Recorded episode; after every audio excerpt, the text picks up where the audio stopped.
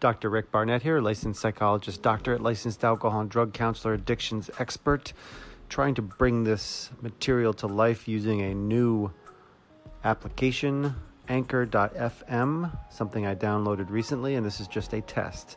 This is only a test.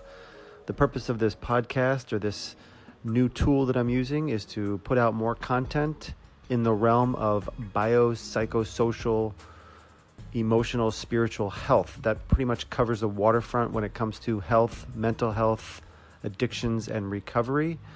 I'm very interested in these topics. That's the work that I do on a daily basis, and it's the material I'm interested in consuming and putting out to the world.